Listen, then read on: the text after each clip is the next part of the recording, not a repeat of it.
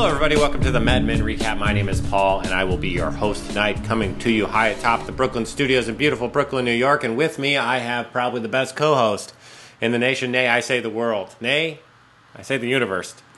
Dr. John, how are you? That is high praise. Thank you, my friend. I'm doing well. Oh, no problem. I only give the highest of all praises. John, if I can just quickly, top of the show, tell everybody what's happening, what's going on, what just occurred. Please. With your permission. Yeah, please. You're permitted. John, here's the deal, as they say.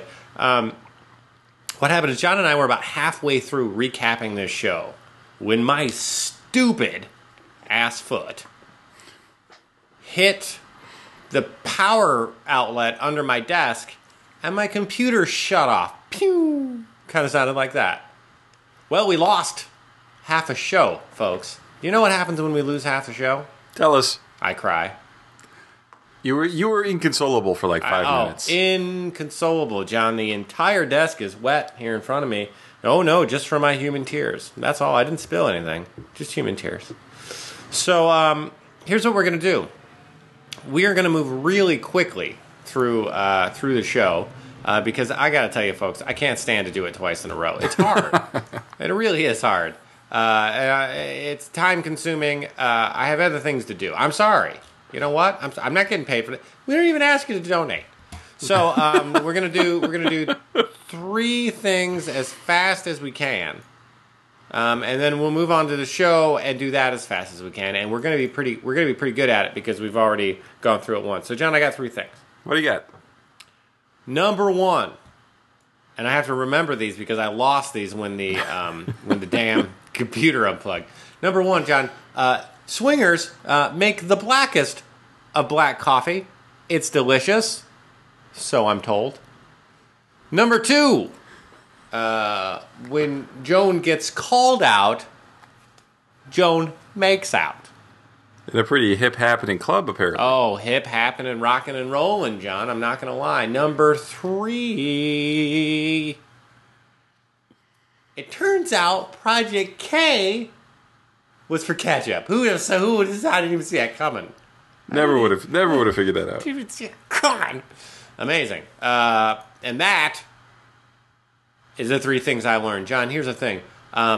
You might say, Paul, what was the first thing we saw in this episode? I say, hold on a second, pal. Let's talk about the name of the episode. The name of the episode is To Have and to Hold. This is episode 5. We hope you enjoyed it. John and I talked about it a little earlier. I did not so much. John was fine with it. Yeah, I liked it. I thought it was, as the little background says, it's about, partners trying to keep secrets. A lot of hypocrisy. Homies helping homies. Homies helping homies. I get it. John, not to cut you off in a terrible way, but I just did. Where does the episode start? Pete's weird sex dungeon. Tell me about it. The dungeon or the scene? Well, the scene that's in the sex dungeon. Tell me about the scene. Right. Okay. So the scene doesn't start out the greatest because we have this really kind of creepy guy in there, and I'm not talking about Pete. I'm talking about our friend Timmy from Heinz. Not just from Heinz, but from Heinz Ketchup. In fact, Don, who was saying let's dance with the one that brought us, is sneaking out the back door to make out with Timmy. That sounded weird. But, they're trying to get ketchup in kind of a backdoor fashion, okay. Holding secret meetings in Pete's dungeon-esque office /apartment. Sex dungeon-esque. Listen, John, I hate to split hairs. That's not what I do here. Some may think it is. But it's Raby Pete's place, so it should be a sex dungeon. One thing I really like, and I have never seen in a Manhattan apartment before, but I think it's actually really cool, is the kitchen, which is nothing to speak of, which is just like a stove, maybe a fridge under that counter, and then like three cabinets, has like closet doors that close it off. Do you see that? I see that. That's pretty cool. You like that? It just adds to the aesthetic? Well, I mean, just so that you don't feel like the kitchen's right in front of you all the time. It looks as if this to be a studio apartment. It's a kind of a, maybe some might say kind of a large studio apartment, but that's all it is. Anyway, John, we find out that the ketchup guy wants them to take a look at it. He says, if it's good, you're in. They say, how's our current guy? How's the beans man going to feel about it? Listen, I can control him. They say, okay, right. let's do this. He says, you're nervous. We can even do it here in the apartment. Pete says, listen, we can get a hotel room for Christ's sake. Right. And he's, you know, he's like, look, he'll never know. Yeah, Raymond will never find out. And, you know, Don's trying to his best to make this kind of a, you know, a secretive mission. Sure. Up and up. We're going to call it Project K, John, and we're going to only put Stan on it. In a closed tinfoil room. Hey, why not? John, you know what happens after that? Let me tell you. Dawn meets her friend at a diner, and they talk about, well, they talk about life. Her friend's getting married. Turns out both the caterer and Dawn's date pulled out. Sadly. And this is, and Dawn's maid of honor, so this is a close friend. Close friend. We talked about this last time we recorded the show, but this is not an uncommon thing. Ladies in New York, you know, sometimes it can be tough. You know, there's a you're in the A market. You know, this is bit. It's sometimes it's hard to find a guy. Although there's a million guys here, most of them are creepy, John. Most of them never change out of their sweatpants and look like Stan, if you will. So it can be... And apparently she doesn't want to compete with the harlots at church. Oh, my God, John. I'll tell you what. And I had to quit going to church because of this very thing, the harlots. That made you uncomfortable? You know, a lot of things have changed since 1967, if I'm not mistaken. One thing that hasn't, John. Yeah. The harlots at church. Well, good to know, and hopefully we've just converted a lot of churchgoers into non. But speaking of probably a non-churchgoer, Joan's mom.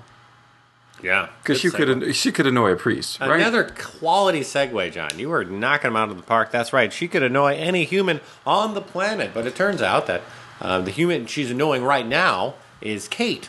No. Not the co-host that never shows up for this show. Joan's friend Kate, who apparently Joan and her go way back. Been friends for a long time. Joan is very excited to see her. Her friend works for Mary Kay. I don't know if she drives a pink Cadillac, so stop emailing. But they're very excited to see each other, and they're looking forward to having a rip-roaring time. Joan's mom, although wants to be one of the girls and convinces them to stay for dinner. Joan has made reservations at Le Cirque, which I hear is overladen and kind of crappy. Really? Oh, yeah. I just asked somebody that the other night. I said Le Cirque? More like Le Don't. Sorry. Wow. Not funny. Anyway, her friend is in town. We find out her friend has a family, has two sons. But Joan certainly is happy to see her. Then we go to a scene that I feel is just altogether unneeded. Don and the doctor's wife in the elevator, John, and maybe you can justify this. Well, like we said the first time, the Mrs. Doctor gets on the elevator, even though it's going up with Don. You get the idea that maybe they haven't been together quite as frequently over the last however long it's been, couple weeks. But Don says he's been working, don't tell anybody. She comes up with this ingenious plan to put a penny under the mat to let him know when the doctor is on call.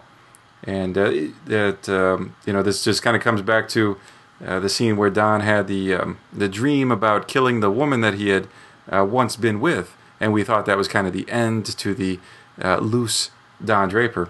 Mm-hmm. And she had called him her bad penny. Her dirty penny.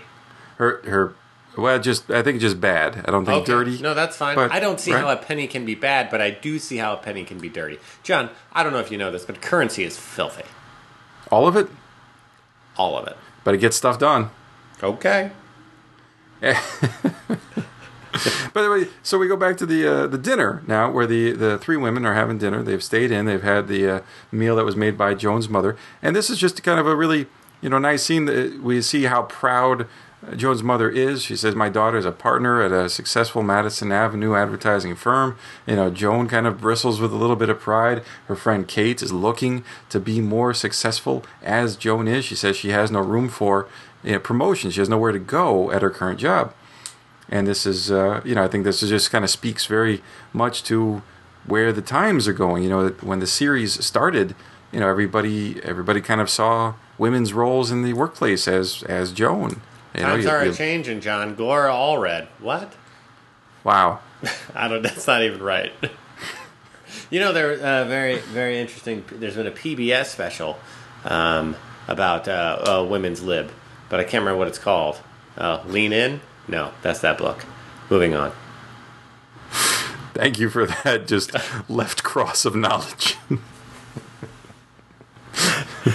Sometimes it just vomits out of me in a way that's not understandable or interesting. So you're welcome. So we go to the office now. Apparently it's Monday morning. Harry Crane is doing well. He's got his coffee. He's waiting on a Danish. And our friend Ken Cosgrove comes in. And Ken is looking just quite the anxious young man. He is nervous that his father-in-law is so upset that Dow Chemical is being painted in this terrible light. And even Ken's like, well, maybe stop dropping napalm on babies. And that's the first thing I would do, John. Stop dropping napalm. Sorry. That's all right. But Harry, you know, he says, look, you may have come in to complain, but I have an idea. This would have been a great moment for them to do the little animated light bulb over his head. That would have just fit in perfectly. No, wouldn't have. I'm glad you're not in charge of the show. One thing that did fit in perfectly, if I can just a little jump ship here for a second, is Harry Crane's mug, the ABC television mug. Folks, if anybody out there, I don't know, maybe their dad or grandfather worked for ABC in the 60s and has this mug, if they could just please send it to me. P.O. Box 127, Mad Men Recap. Beloit, Illinois. Beloit. Forget it. I'm an idiot. Moving on. This is a great next scene. You have Stan coming down the hall in this suede tasseled jacket. And oh my God! This is going to go down as my favorite scene. Number one, Stan looks like Marty Stauffer from Wild America, and that jacket with all that fringe. John, do you have a jacket like that, and would you like one? No, and sure. Because I don't know about you, but the listeners love you, and this is not up for debate, right?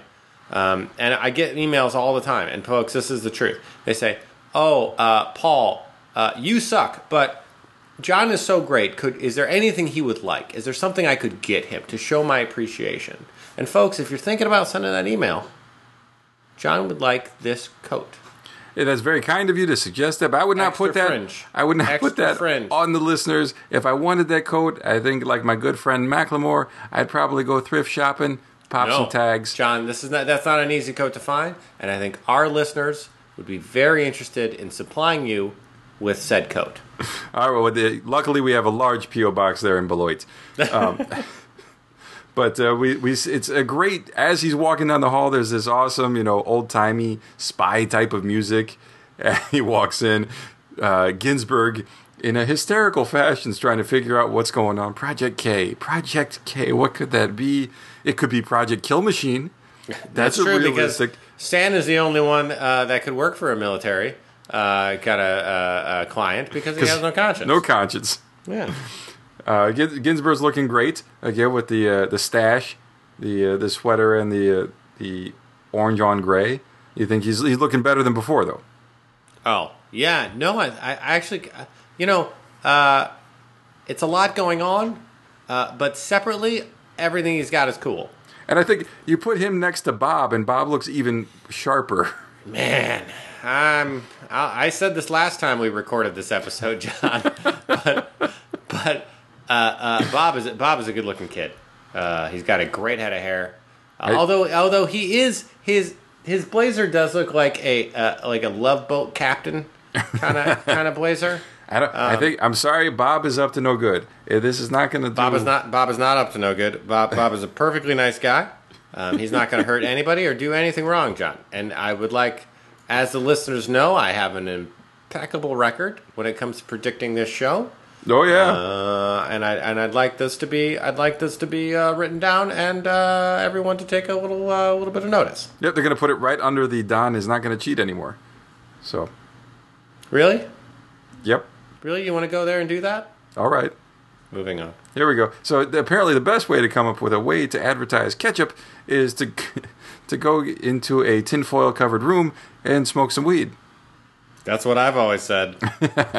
Stirs the creative juices, clears the cobwebs, if, as it were, both Don and our artiste are involved in a little bit of the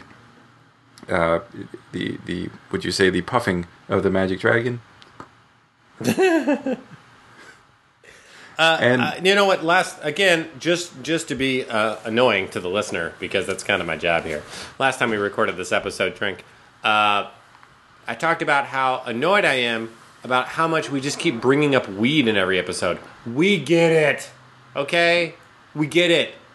Late 60s, 70s. Everyone was smoking weed all the time, apparently. This entire... The entire island of Manhattan was hotboxed. Well, as is the entire city of Colorado right now. Well, Denver. Colorado's not a city. John, sorry. I've been to Denver, and I'll tell you what. I was not high. Well, you were about a mile above sea level. Anyways, let's get on to the episode. Man. We have Scarlett catches up with Dawn and says, "Hey, what do you think? I gotta go shopping for our friend's birthday present." Mm-hmm. But my goodness, that's gonna take all afternoon. It's gonna take all afternoon. You punch me out, would you, buddy, pal? Huh? No and problem. Dawn's like, "Okay, happy to do so. Sure. Be happy to do so." And, and that's just going to set up a little bit, actually quite some drama a little later on. But before then, we get to see our favorite maid. Oh, my goodness. Megan, dressed up like a maid, wearing a wig that is not helpful. Not helpful at all. She finds out, though, that she her role is progressing, John. She's now going to get a love scene with some douchebag Captain Dickbag. And, or Rod. Okay, yeah, just to not repeat bag. I like where you're going there.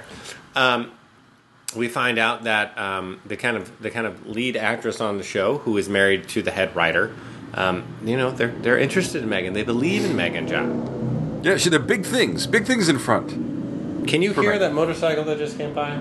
Yep, lot of energy with that. Loud and clear. God damn it. That's all right. But anyway, so Megan's getting educated on the whole love scene. Arlene, the fellow actress, actually says, "Look, you got to get this out of the way with your husband. He's not going to like it, but why should he?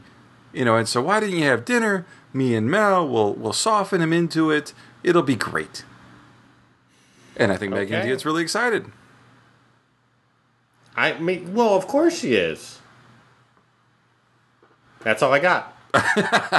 All right. Well, so now we leave there and we go back to the office, and we find out that from our favorite friend Meredith, who I thought it was great. One of our Twitter followers tweeted, "Hey, we need an all Meredith episode." We never need an all Meredith episode. It would be like, I don't know. It would be like watching a remote control car just run into the wall over and over for an hour.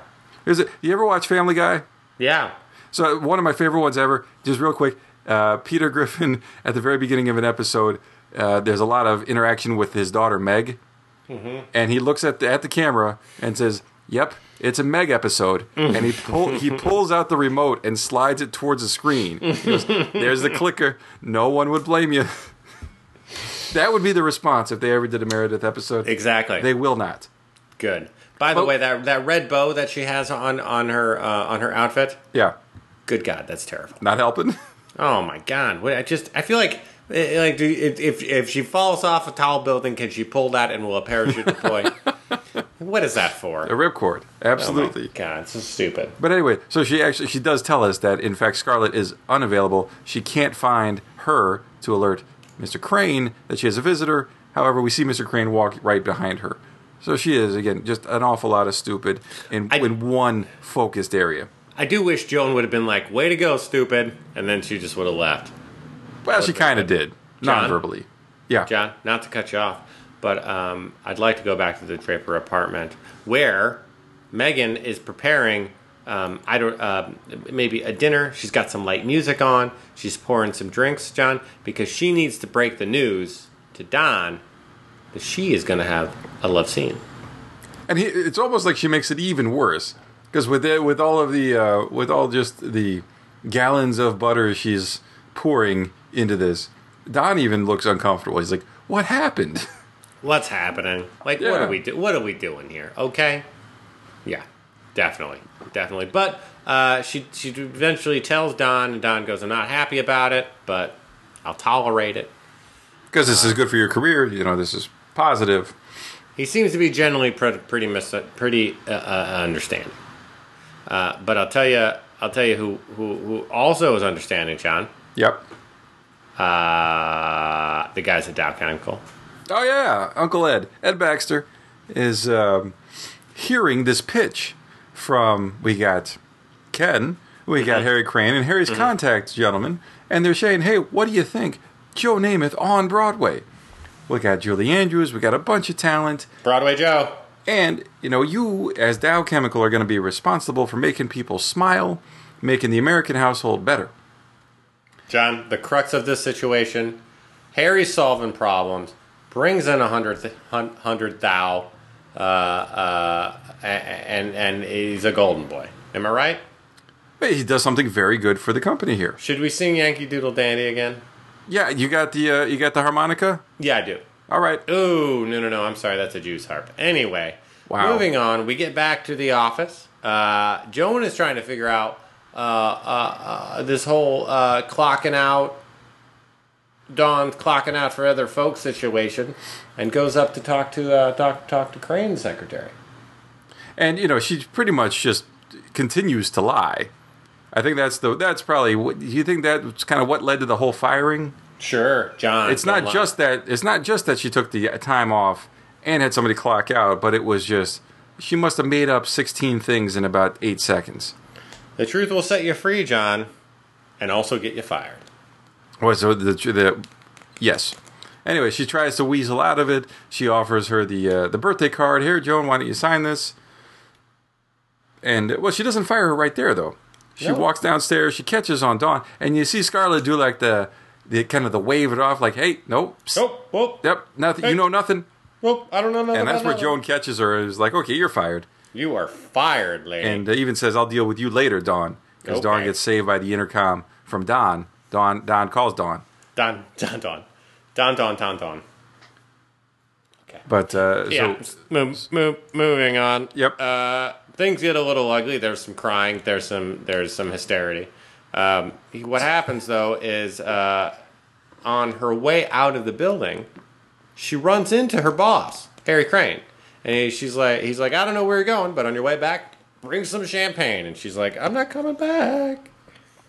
Tear, tear, sniff, sniff. Tear, tear, sniff, sniff. And Harry, you know, he is feeling quite full of himself as an important individual after his little success, and he doesn't feel that he doesn't want to train a new secretary. He doesn't want somebody that maybe he does have a connection to this young woman, but you know, he also just doesn't want to have that kind of power lorded over him by someone who he probably doesn't view as a, you know, full partner. Sure. As we hear in just a moment. And so he has this standoff with her saying, you know, "I don't care what she did, you owe her apology." And Joan, again, for the second time in the episode, doesn't really control the situation. No. Like, what kind of, you know, the dinner thing didn't work out with her friend. This thing didn't work out because of Harry.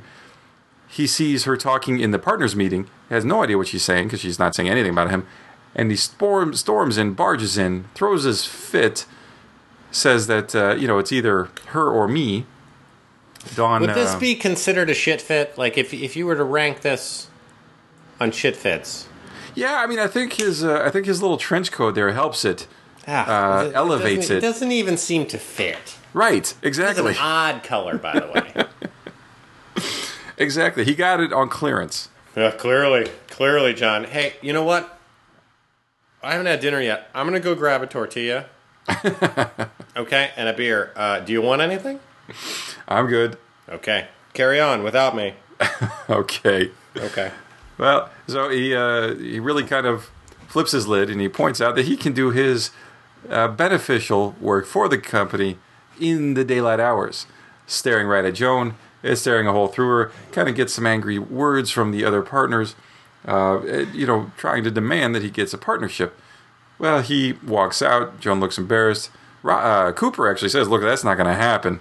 But then, unfortunately, when the actual topic of the secretaries comes up, Pete points out, like, look, we can't really fire Dawn because of the provision on human rights looking at us and the employment of Negroes, as he puts it. Don says she's a good secretary, so she says fine. And Cooper says the humiliation's enough for Scarlett. So once more, Joan's authority has been pretty much eliminated. She's provided really zero power. And really, I mean, just feels terrible. Asks Meredith to step out, and you can see she's looking distant. And so we'll go ahead and move on from that scene as we wait for Paul to return with his piping hot tortilla. And we see Dawn back in the diner with her friend again, and everybody's a little bit snippy today. Dawn's late, so her friend's not too excited, and Dawn's a little miffed, as we can understand, because of what she just went through, that she was nearly fired, but not really. She was getting yelled at, and her friend's kind of giving her the business, saying, "What are you doing? You know, what are you doing there?" And, you know, it's a miserable place. Dawn's pointing out how awful it is, talking about women crying in the ladies' room and men crying in the elevator, and people throwing out so many bottles every day that it sounds like New Year's Eve. And Dawn's like, look, I need my job. I want my job. I'm going to keep my head down. And, you know, that's how she's going to kind of move forward with her current position. And so we kind of move on from that diner scene to another diner scene. So you got two different women from the same office that are having pretty bad days. Mm-hmm. You got Dawn, who just had, you know, kind of a near firing, and now we have Joan, who did the near firing but didn't do anything. And so she's out with Kate at this apparently soda fountain. So no alcohol. There's still, I swear, I saw a thing, you know, like one of those, like, What's Up New York shows, and this thing where you go to the bar and the telephone, this still exists, you or at least it did a couple years ago. You can still do this. By the way, I'm with Joan. This is stupid. So does the phone actually just call from table to table? Yeah, it just calls from table to table. You can't call outside the restaurant. That's what I'm asking. This is a new concept to me.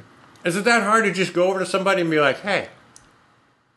Well, no, not at all. Apparently not for this waiter. Is it easier to call somebody who can see you? That's stupid. Well, either way, our friend Leo comes over, the waiter, in just a remarkable mustard outfit. Mm-hmm. And, you know, Kate was talking about how she came here because she thought it was a good place to meet guys. Again, struggling to meet people. Well, her story's a little different, being out in Spokane, Washington, apparently. But she's looking to move in. So, also, by the way, yeah, something we haven't seen before. Usually, it's always the guys that, you know, come to Manhattan on a trip and get a little tweaking on the weekend. But this time, it's a lady. And Joan lays on some charm. Says, "Hey, buddy, why don't you try our phone? It may be broken." Mm-hmm. And he steps away, makes the call.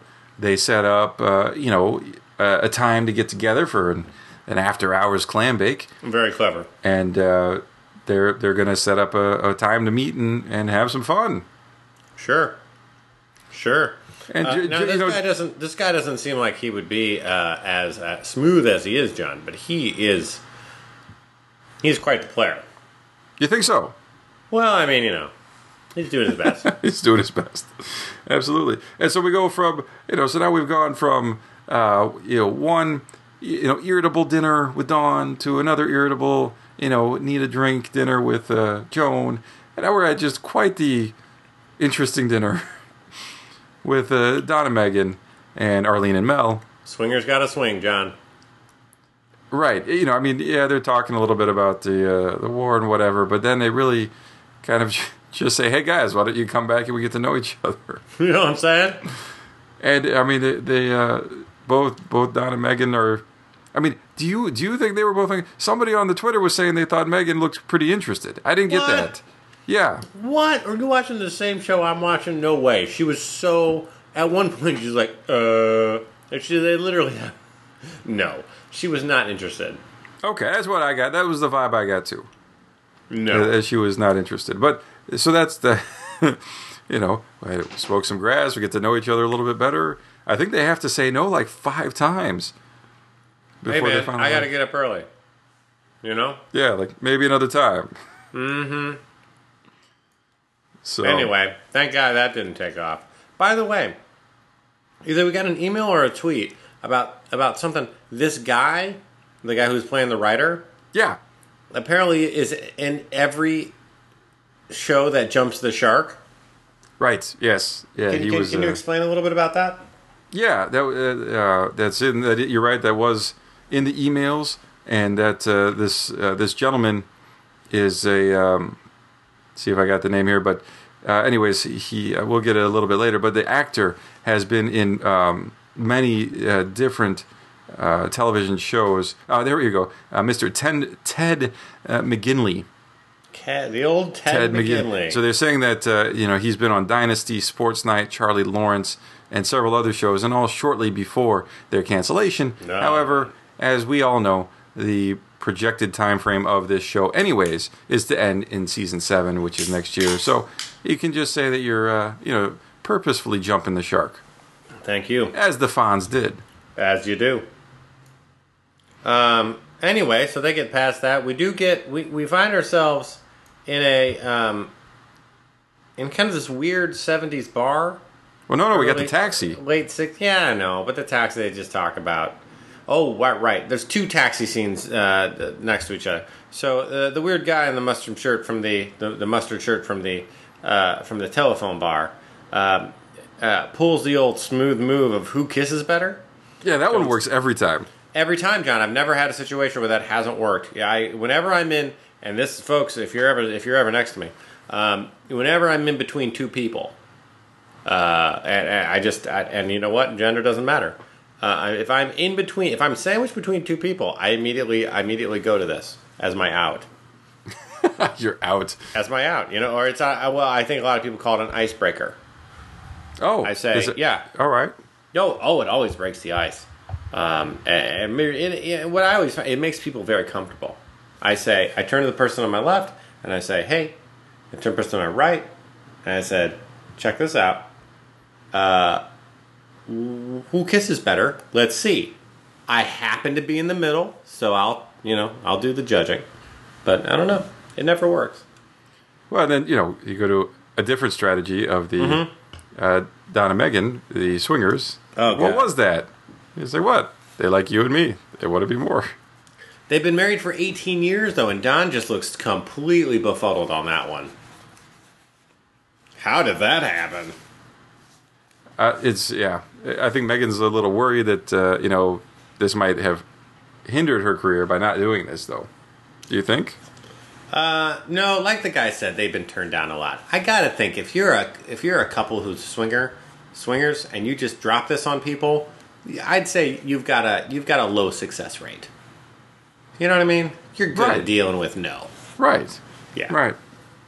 Well, so we now go to the 70s vibe type of bar with the colors and the angles and the couch. Apparently we ran out of budget because like every other scene in this episode has like a good set, and this set is literally like a sheet and a projector. That's kind of what, but that could easily mimic several bars in Manhattan. I would not know. But so, the guy kind of leans in and she's just kind of gets into it a little bit, don't you think? Wait, who? Joan. No, I don't think Joan gets into this at all. I think Joan's just kind of annoyed by the whole situation. Why am I here?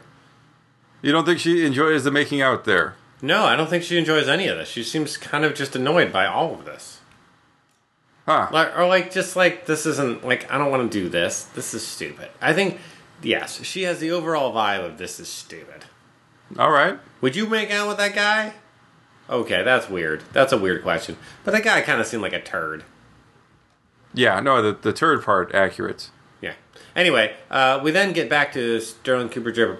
Is it still Sterling Cooper Draper Price? It is.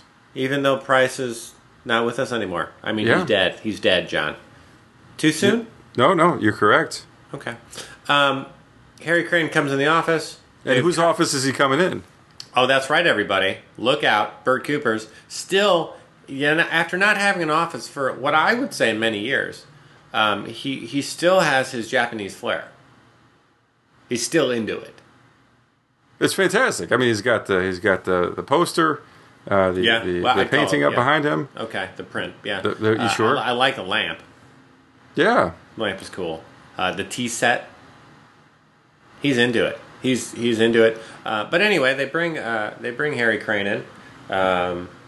He talks about his porn addiction for a while, and then they give him the full commission for the whole Dow Chemical thing, which pretty much just doubled his annual salary. Yeah, that's nothing to sneeze at. And he's like, look, we're not going to make you a partner. And he gets so many words. My favorite is when he says to Bert Cooper, you used to be just like me, and he's like, I have never been anything like you. That was amazing. And and Crane says, I've earned a partnership, and hopefully somebody else doesn't think of it. And Cooper says that's the most impressive thing he's done since he's been here. As far as just showing some ambition. I guess so. I don't know. I just don't think that's the way to do it. He just comes off as a complaining douchebag. Yeah, I guess how else do you put in for your raise? What I would do is come in with a list of my accomplishments, come in with, a good argument and reasoning, not just, they got it, why can't I have it? There you go. No, John, that never works. People hate you when you do that. They hate me when I do that. Anyway, moving on. We are back in the Draper household. I believe Don is playing sick, as it were. Yep. So that he can go visit the doctor's wife, if I'm not mistaken. I don't know about that. No. Okay. Yeah. But you do see him just kind of give a nice long kiss to Megan because this is her day. This is the big love scene, love affair. Yeah. Day on the set. Sure. And you got to figure that's kind of been bugging him. Oh, yeah. Not cool. So he's, kind of wishes her luck and gives her a big kiss. Sure. And then we go from that room to Joan's bedroom. Uh-oh. And Kate's stayed over and, she's like, why did I do that? And she had, she's just kind of expressing her admiration, maybe, for Joan? Sure. And this is now after what Joan had brought down on her by Harry the other day. Mm-hmm. Just her bad day in general yesterday. Oh, man.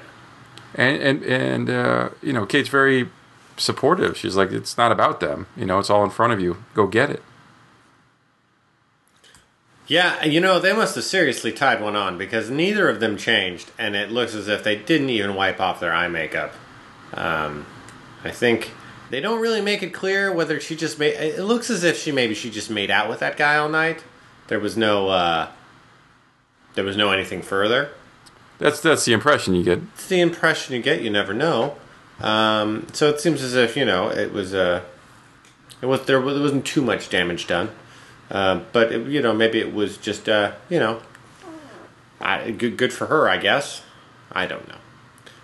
It turns out, though, that Joan's still going to go to work, but before that, she has to bathe the child, which we all consider to be very large. He's a large baby.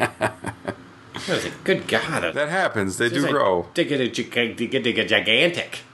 It's been a while. It's a gigantic baby. You know what else is gigantic, John? What's that? The ketchup business. Well, gigantic.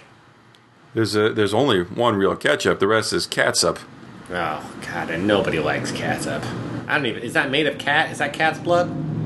Is catsup cat's blood? Watery and flavorless? This scene, to completely ignore you, is to really, Don's really trying to play on the intellect of Timmy, which was, a mistake. Mm-hmm. Because Timmy doesn't have any. Whereas Peggy walks in and she really plays on his ego. And that's what wins. No, they don't win. What do you mean they don't win? No, they don't win. Another agency won. No, that's what I'm saying. Peggy comes in. No, Peggy does. They don't win either. Well, did I mishear that? I thought they did. I misheard that. They didn't win either. I see. Another agency won and bought it on the spot. I didn't think Peggy's was very good, actually.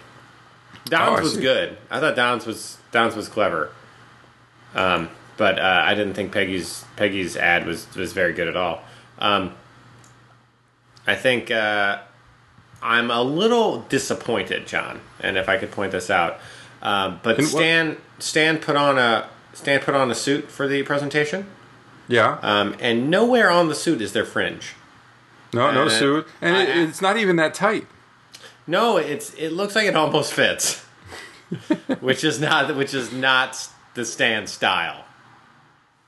But I do feel as if this, and I don't know, maybe it was the aesthetic at the time. But I do feel as if Don's ads somehow leave, and maybe they're supposed to leave you wanting, but they feel as if they're a bit too stark. I don't know. I don't know either. Yeah, I don't know. I mean, I just have to look at the advertising of the time if this was kind of an aesthetic that things had. But anyway, they don't go for it, do they? No. No, I thought, like you said, I thought it was a good campaign. But I guess, the thing a lot of people were commenting on was, Don's reaction and Don's, listening to Peggy do the presentation. It really just lifting a line right from him. Yeah. The whole, if you don't like what people are saying, change the conversation. But here's the thing, John. That's what you do. You lift lines from people. Right, you learn. Yeah, exactly. Like, it's difficult. It's difficult to run a presentation like that. And when you've been in with, someone who does it well, you lift a lot of stuff from them. Absolutely. That's how everything works. Yeah. You learn how to apply something, and then you go apply it. Exactly. So, yeah, and then we get to see that, like you said, they don't win. They lose. But I think what we need to stress here from this is that they're not surprised that Peggy and Cha and their agency, is. They're only surprised that another agency is waiting outside because the ketchup man had made it seem as if they were the only ones pitching on the business. If it had been like a normal pitch and Peggy and Cha had been outside, it would have been like, oh, hey, guys. You know what I mean? Yeah. I don't know. I feel like there was some feeling as if, they were just like, oh, what's Peggy doing here? It was only because the ketchup man had kind of promised, had made it seem like they were the only ones on the business. Right. Well, and like Pete said, actually, to his credit, he's like, I paid for that room. Yeah. Exactly. We got this because this was our interaction. Well, and to be fair, also, later when they all meet in the bar and Cha says how they bought it from somebody else, right? Right on site. Right. That right there should take any blame off of Peggy for pulling or for being involved in the pitch. They were seeing other agencies. I don't know. I kind of didn't. I mean, yes, I can see how it would have been a little awkward for them to come out and Cha and Peggy be right there. But at the same time, when they're in the bar and they all seem so pissed off about it, I'm like. Or so pissed off at them, at specifically Cha and Peggy. It feels a bit, I don't know, a little forced. Yeah, or just not reality, or not how you would play that. you know? Yeah. You would kind of be like, those bastards. But that guy's a dick. I don't know. Anyway, moving on. Well, we also see Dawn come back in and talk with Joan and say, look, you know, I'm really sorry, and I think in order to be fair, go ahead and take out 5 hours of pay from me. Mm-hmm. And Joan instead gives her a couple of keys, one to the supply closet and the other one to the punch card, whatever that is, lockbox maybe. So yeah, and you know, so she's getting more responsibility. Joan says it's a punishment. Yeah. You know, we'll see if this is some devious plan on Joan's part to get Dawn fired. Maybe. John, you know what I hope doesn't come back in fashion? What's that? Ladies with that doily-looking blouse around the neck and wrists. The one that Joan has on. The one that Joan's wearing. This is so off-putting. Feels like you're wearing a, for lack tablecloth? Of better words, a tablecloth. Yeah. Yeah. Weird, right? It is. It seems like it's just way too, you know, it feels like that's even more of a period piece, you know, something that should be more, you know, mid-1800s. I know. It's gross. I hate it. You know, it's like the fashion is just, it's falling apart on this show. It's sad. I mean, even what Dawn's wearing, it doesn't feel like it goes together. The pink ruffle blouse, maybe, and the gray jacket, fine. But the skirt, it's just like, there's just, like, it was like people needed an ungodly amount of visual stimulus at this time. You know what I mean? It was like literally a pattern monster came into the United States and threw up on everyone as a whole. Oh, is that even an analogy? Like, I don't know what that statement just was. That was amazing. I just, you know what? Rewind the tape and listen to it when I post the show tomorrow. And oh, you'll get it. You'll get it. All right, so but now we're off to the TV set. We missed the bar. Or I guess we already discussed that. We talked about the bar. Okay, whatever. Go ahead. Okay, so by the way, Cha orders a rye rocks and an old Spanish. I know what a rye and the rocks. What's an old Spanish? I can't say that. Is that a shot? Familiar. Maybe. What? Sorry. An old Spanish. Anyway, no, but we did lead out from the bar scene, and I don't know how Ken knew they were here, but it turns out that Mr. Beans. Oh yeah. Found out about the whole ketchup to do. Oh, the worst. And he's not even giving him the 90 days. It's over. And Ken didn't know about any of this till today either. No. So he's a bit annoyed as well, and he throws back in Don's face the whole the one that brought you, right? Which is fair, because Ken was the one that was super excited about ketchup in the first place. Yeah, exactly. You know, he like Stan was saying, he was telling everybody ketchup's coming in. We got a shot at ketchup, you know, and it didn't work out. I don't understand why Stan is so upset at Peggy about all this. Why Stan is upset at Peggy? Yeah, he gives her the bird, man. Well, yeah. I mean, like you said, it's probably a little bit forced, but you know. Anyway, the ketchup account went to J. Walter Thompson. There you go. Which is neither of the two firms that we know. Anyway, sorry, John. Okay, so to the set, and we see Megan doing an acting job with her co-star, and you know, it's just kind of a typical soap opera scene. They kiss a little bit, they kind of fall onto the bed, and you know, that's it. The actor guy doesn't even get all that grabby. Not all that grabby. You know, it's a lot of the oh no, I couldn't. Okay, but Don comes onto the set and sees the action. And actually, our swinger friend actually walks up to him, sees him on the set, and gives him a very incredibly, painfully awkward. You like to watch? Like, oh, come on! I think we made ourselves clear here. And we're not swingers. And so the buzzer goes, the light goes, Megan stands up. She sees Don from across the way, and man, you could almost consider this assault, the look he's giving her.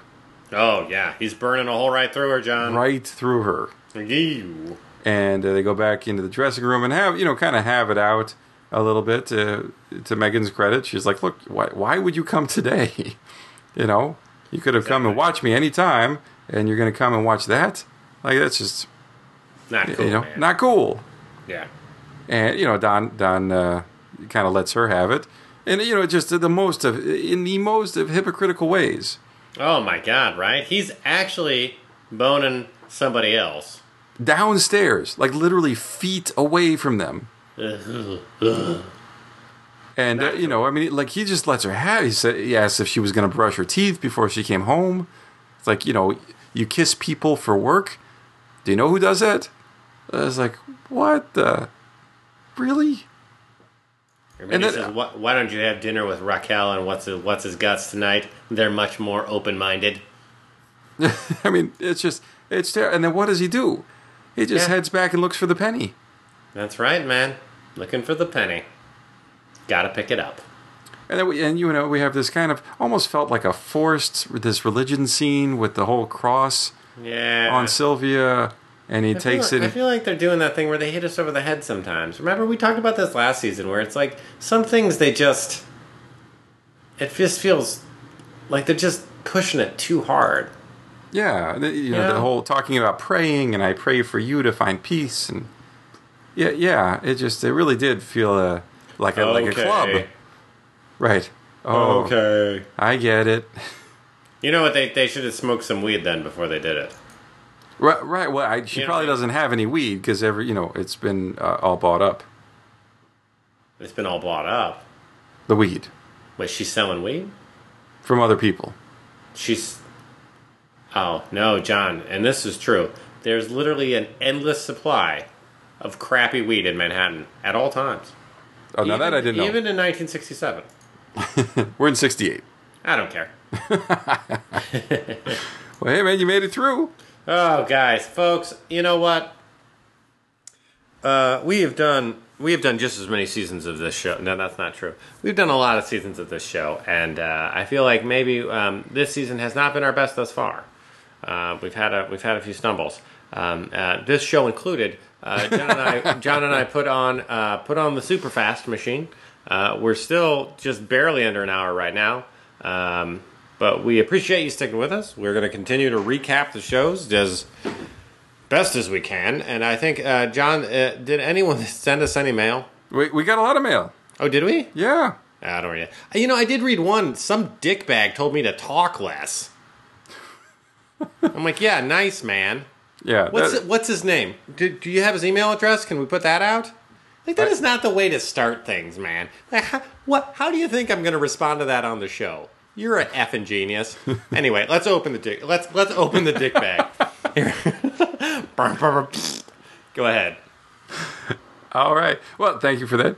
We got several. Like I said, we'll start with number one. Elizabeth, our friend from Marshfield, Massachusetts, writes in about Paul and Kate's review. It was actually pretty good, despite your own comments about the recap on your episode 2-1. You forgot to mention, maybe you didn't even know, and I don't think we've said this that. Pete and Rory Gilmore in real life. Oh, right. Yes, we all knew this. And I think we've all vomited about it. But yes, they are getting married. Yes, they are. Looking forward to the rest of your recaps. Thank you, Elizabeth. Next, we got one from our friend Rick. Rick, hi, Paul and John. First of all, I listened to the latest recap show earlier today where I was doing some spring yard work. It was good to have a fun diversion after the events of last week. Nice work, guys. Paul and Kate's voice is... always a great addition to any show, but I'm glad that you conceded that last week's show was a mess. Hey, man. Hey, listen. It's all honesty here. Yeah, that's right. Don't get too sensitive. I listened to the whole thing, but welcome back, Dr. John. Hey. I love reading assorted post-show articles and blogs, but stay away from the other podcasts since yours is genuinely funny. One suggestion, if you have time, and there's a break in the schedule, maybe we could get a mid-season prediction show. I think Rick wants to give you a chance to actually get something right. Thank you, Rick. I appreciate your generosity, but no. So thank you, Rick. We have one from here. Now, this is more down your alley, a little bit more technical. Christian writes in, excuse me if I've missed it, but do you have an RSS feed for the podcast? Thanks. I look forward to listening. Yeah, somewhere. I don't know. All right. No, honestly, I've been thinking about responding to that. I just haven't had time. All right. Well, in that case, we can direct you to the website, as you can stream right from there. Is that right? Yes, you can. All right. We got Susanna writes in, hi, your podcast makes me laugh out loud, and your insights make me watch Mad Men even better. Thanks for taking the time out of what I'm sure are very busy lives to do it. I just had to text my son, another faithful listener, that beans lust after ketchup. That will become an iconic phrase for he and I. Thanks for helping me be an even better mom. Look at that, my friend. You are inspiring superior parenting. Wait, did we say beans lust after ketchup? Actually, we read that in a mailbag that can be attributed to another one of our great listeners, Denise. I came up with that one. Well done. So, actually, it's Denise that is creating better parenting. Phil writes in, thank you, Phil. Love the show. Love the witty banter. Love the recap while I am toiling away on the TPS report at the 8 to 5. Love Kate's voice, but just 10 minutes through the Levitator app before realizing the audio to iTunes would help so much. Oh, yeah, this was the other thing that you had talked about, trying the this app to get the sound better. Yeah, I think it's Levelator. I don't know, folks. We'll see. I have to get up. I have to get up super early in the morning to post this show. So if I remember in my probably hungover, tired self to do that, I'll do my best. All right. Dina was the one that sent in the note about Ted McGinley. Thank you. Kathy writes in from New York. Honestly, I think it's pretty common for New Yorkers to have water from the River Jordan, which I thought was fascinating. So if you remember the episode, you know what, folks? Yeah, you know what? I actually have a bottle from the River Jordan. They gave it to me when I moved here. Just the New Yorkers. Oh, yeah. No, as soon as I crossed over into New York State, there was a bottle of River Jordan water waiting for me. She said she had a good friend that was living over in Israel and brought the water back as a gift. And looking forward to this week's show. P.S. In my opinion, Megan definitely miscarried. Didn't have an abortion, as we had mentioned last time. And very glad to have us both back. Everyone can have their opinion. Absolutely. Just some of us are wrong. Wow. I don't know. I don't care. I'm sorry, folks. I'm falling apart. We got Jen writes in. Got to say, love hearing Kate's voice again. Missed the doctor prior to the last one. And while watching Megan tell Sylvia about her miscarriage, I didn't believe her. Remember, she's an actress, so this is supporting of yours. Actually, she doesn't even think she was pregnant at all. Oh. What do you think about that? Yeah, I think actors are crazy, too. And wondering if the doctor wouldn't have an obligation at that time to report to Don as the husband. I don't know about that. But, just a thought. So I don't know about that either. That would seem unusual, but okay. So thank you very much for that. We got just a couple more. If we got our friend Denise, again, the one responsible for the lustful beans. Again, she was talking about the Dante, the book from the first episode, and the different circles of hell. And now we're getting to gluttony, the third circle, which is trying to fill a void in yourself by overindulgences. And feels that in this episode, the women are trying to fill their voids of unworthiness by gluttony. Peggy throws friendship away to succeed by apparently putting Stan under the bus. Joan returns to lusty behavior because she thinks that is who she is with the making out of the club. And Dawn will bend ethics to fit in with the punch card thing. And Sylvia fills up her empty days with Don. Well done. Thank you very much, Denise. We got our good friend Tony from Brooklyn, probably just down the road from you. Probably. Just a couple of quick comments. Do you really think Joan's giving more responsibility to Dawn is punishment? Joan gave her the supply closet and the time cards. Totally. In important areas. I think Joan saw Dawn's apology as sincere and showed that Dawn could be an asset and an ally. And when Don stays behind to listen to Peggy's pitch, do you think he's more upset or impressed as he is walking to the elevators? I mean, I think he's a little bit of both. I don't think he's that upset. Okay. And last one, Mike from Omaha writes in, Harry Crane, world-class douche. How big of an ass? How big of an ass hat is Harry Crane these days? Hopefully he leaves the show and winds up in a later season trying to get Ken Cosgrove to join the Hare Krishna. I've been trying to find the email from the guy that told me I need to talk less, and you did not mention it in your rundown. I didn't. I figured it would do nothing more than just poke the tiger. I see what you're doing here, and you're lucky I don't keep a very good record of things. And so are you, Mr. Man. Whoever said that. I don't know. Well, anyways, too many tortillas tonight. There you go. But we just do a real quick rundown of the people who are remaining out there that would like to, in any way, contact to discuss, comment, or otherwise critique the episodes. If you'd like, I can take care of this. We got several of these options for people. Number one, we have Facebook. It was at Mad Men Recap. I happily try to tend to the Facebook and give some updates when available.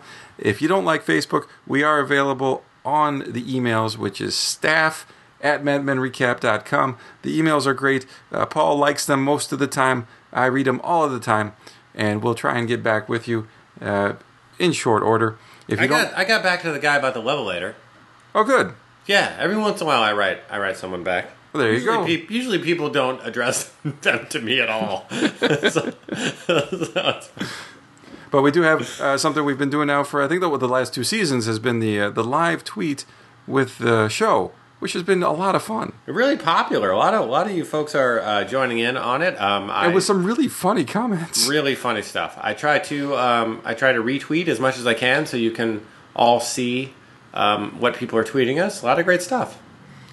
And that is Mad Men. That's at Mad Men Recap at Twitter. At Twitter, if you'd like to, yeah. And then I think our last option for people that would like to interact is to view this on the web, the Intertron, as it were. We are the MadMenRecap.com, and you can see you can actually stream the shows, look at comments, write some comments, and Paul will get those comments.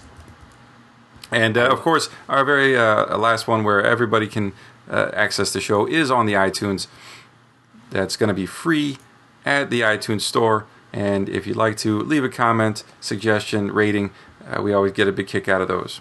We haven't had a new comment in the longest of long times. We haven't. It's been a while. December 11th was our last Mad Men Recap comment. I wonder if we've, hit the limit. You know, because we've got a ton. No. All right. No, we only have 212. No. Well, somewhere around there. Folks, just, you know what? It makes us happy. You get this for free. We'll consider it your payment. Instead of writing a mean email directed toward me, you could just write a nice comment. Or you can say, John's the best, and don't say something mean about me. As long as you get it 5 stars, hell, I don't care. You drive a shrewd bargain, my friend. Yes, indeed. All right, everybody. Well, I'll tell you what. We still got some episodes left in this season, and I'll tell you what, I can't wait to recap them. With Mr. Best co-host, every of the year, Mr. John, Dr. John. It's only going to get better. Yeah, it gets better. I'm going to be at that website later tonight. Should we just go? Dude, this is over. Take care. Oh, you know what we were supposed to do? I'm sorry. We might as well keep it going because it's like a plane crashing into a train wreck at this point. People want to know from the last, and folks, you can quit listening if you want. But people want to know from the last episode what the whole big bag of little donuts is. The big bag of little donuts that made me laugh so hard that I had to kind of recuse myself. Do you want to talk about that, or should we just leave that as a thing for people to research? No, please go ahead, folks. There is a hilarious movie. And it's not gonna. You're not gonna believe me, but you should. You should rent it. See if it's. It might be on Netflix. You could just stream it. It's called. It's called Drop Dead Gorgeous. It came out in the mid '90s. Maybe no, probably the late '90s. I think it came out in the late '90s. It is hands down one of the funniest movies I think ever. And it's a mockumentary of a small town in Minnesota, Mount Rules, Minnesota, and it's kind of a mockumentary about the beauty contest that goes on there. And I mean, it is hilarious. And at one point, there is a comment about a big bag of little donuts. I don't even remember why. But it's one of the funniest things I've experienced, and it kind of came out of nowhere. John brought it back out of nowhere, caught me off guard, and made me laugh a lot. So, if you don't have anything to watch tonight, or this weekend, or, hey, I don't know what you're doing, give it a watch. I don't think you'll be disappointed. Although, if you really hate me on this podcast, and you really love John, maybe don't watch it. If you can stand me, watch it. You may like it. Perhaps right. Like just the best, the best sale line ever of a movie. If you can stand, me, you'll like watch it. If you can, I mean, if you absolutely hate me on this podcast and like just wish it was all John all the time. Not that John isn't hilarious; he is, but I think it's you've got to enjoy kind of a nasally accent, I think, because they have the Minnesota accent, which is nothing like mine, but I really don't know what I'm saying here. Well, I think a lot of people were very happy to hear that explanation. Okay, I think it was a decent explanation. I mean, I don't remember what the line was really about. I believe it was someone mentally challenged in the movie who said it. Anyway, let's cut our losses here, pal. Good show. We'll do it again next week. We'll see you next week, folks. I can't wait. All right, bye-bye. Bye-bye.